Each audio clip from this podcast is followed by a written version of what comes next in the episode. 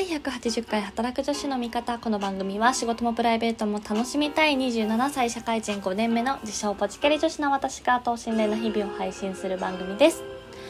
えー、先日ですね今週の火曜日に出演させていただいたユニキャリユニークのインタビューが無事に終了しまして来てくださった皆さんありがとうございました。割とですねあの近しい友達があの聞きに来てくれて安心しながら話せたんだけどやっぱりこう1時間で結構ねどういう感じになるかなと自分でもねワクワクしながらインタビューを初めて受けたんだけどやっぱ後からああの話もうちょっとすればよかったとかあここもう少し言いたいことだったなとかねやっぱりあの少しだけ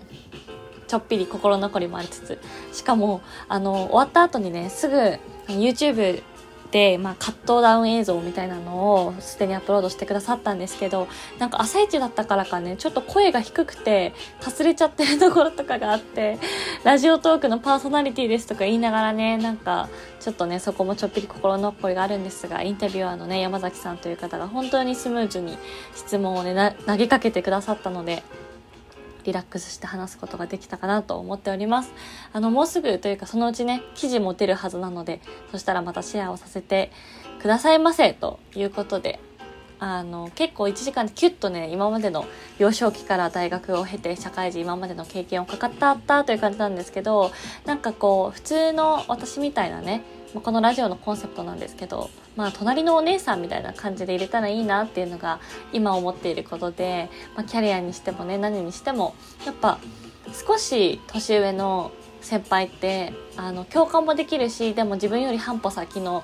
あの時を過ごしてるようなところであのそういう人に私もよく相談したりとかアドバイスもらうことがいいんですけどなんかそんなポジションでこの働く女子の味方をね引き続き配信していけたらいいなと思っております。すでにねポジラーさんの皆さんにはこれまでたくさん励ましていただいたりねお便りで共感いただいたり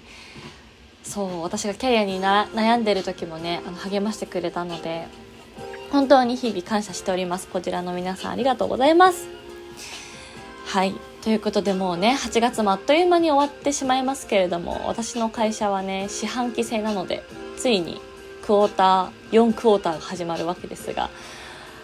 ちょうど9月末でね入社して3が3ヶ月が経つのでその3ヶ月間が一応まあ使用期間というか、まあ、トレーニング期間みたいな感じであのこの間もね中間テスト的なものを受けてきたんですけど意外と難しくてちょっとビビったっていう。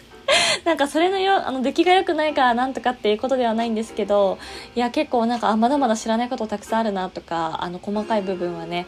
本当に詰めていかなきゃなと思っております。あっという間に2ヶ月が経ってしまいましたが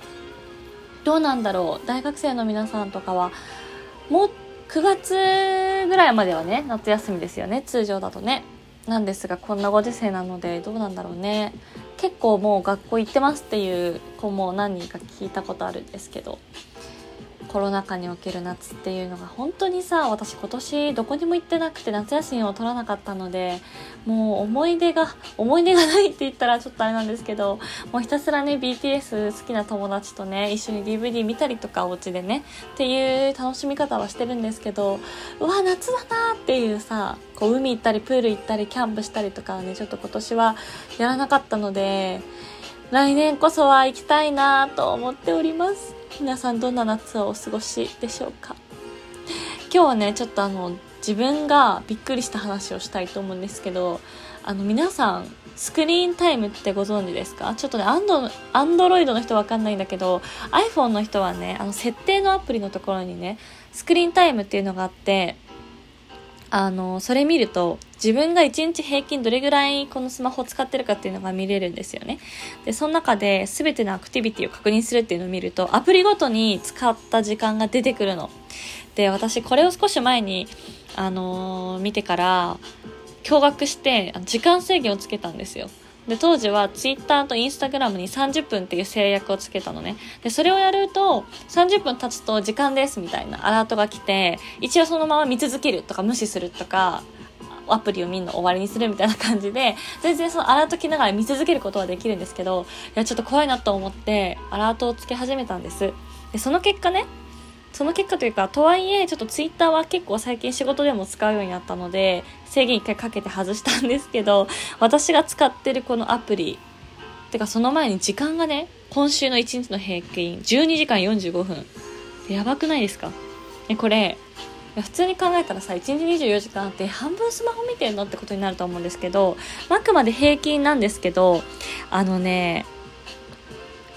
多分つけっぱなしアプリをそのままオンにしたままちょっと充電したりとか置いておいちゃってるのも含まれてるからこういう時間に私の場合になっちゃってるんですよ。そうでもツイッターがね30時間ぐらい見ててでこれは絶対あの開けっぱなしにしたやつとあと最近少し前に話したツイッター版クラブハウスみたいなスペースっていう機能で結構 BTS ファンの皆さんがねラジオみたいな使い方をしてあの話してるんですね。フォロワーさん同士が。そうだからそれとか面白くて結構聞いてると23時間ね流しながら作業とかしてるのでそれも含まれるんですけどいやめっちゃ使ってるなっていうのとあと LINE が意外とね今週7時間使ってるんですよ。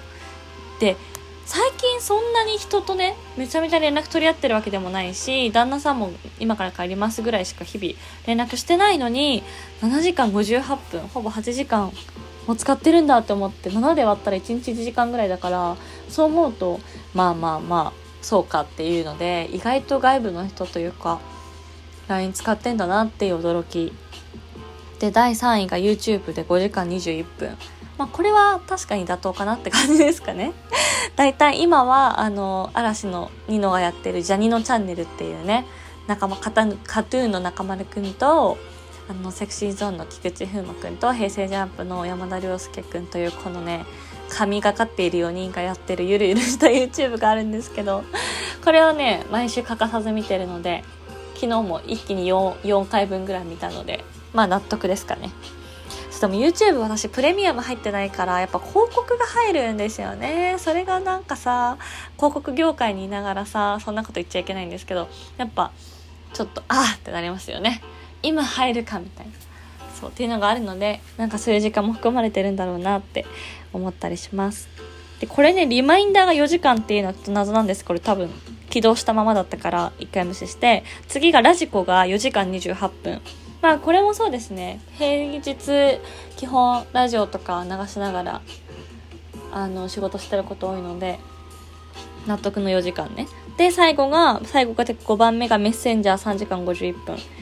そうですね、メッセンジャー、これ結構基本仕事で使ってるんですけど、お客さんとかと話す時に。でもパソコンで使ってるから、スマホなんでだろうって思ったんですけど、なんかその、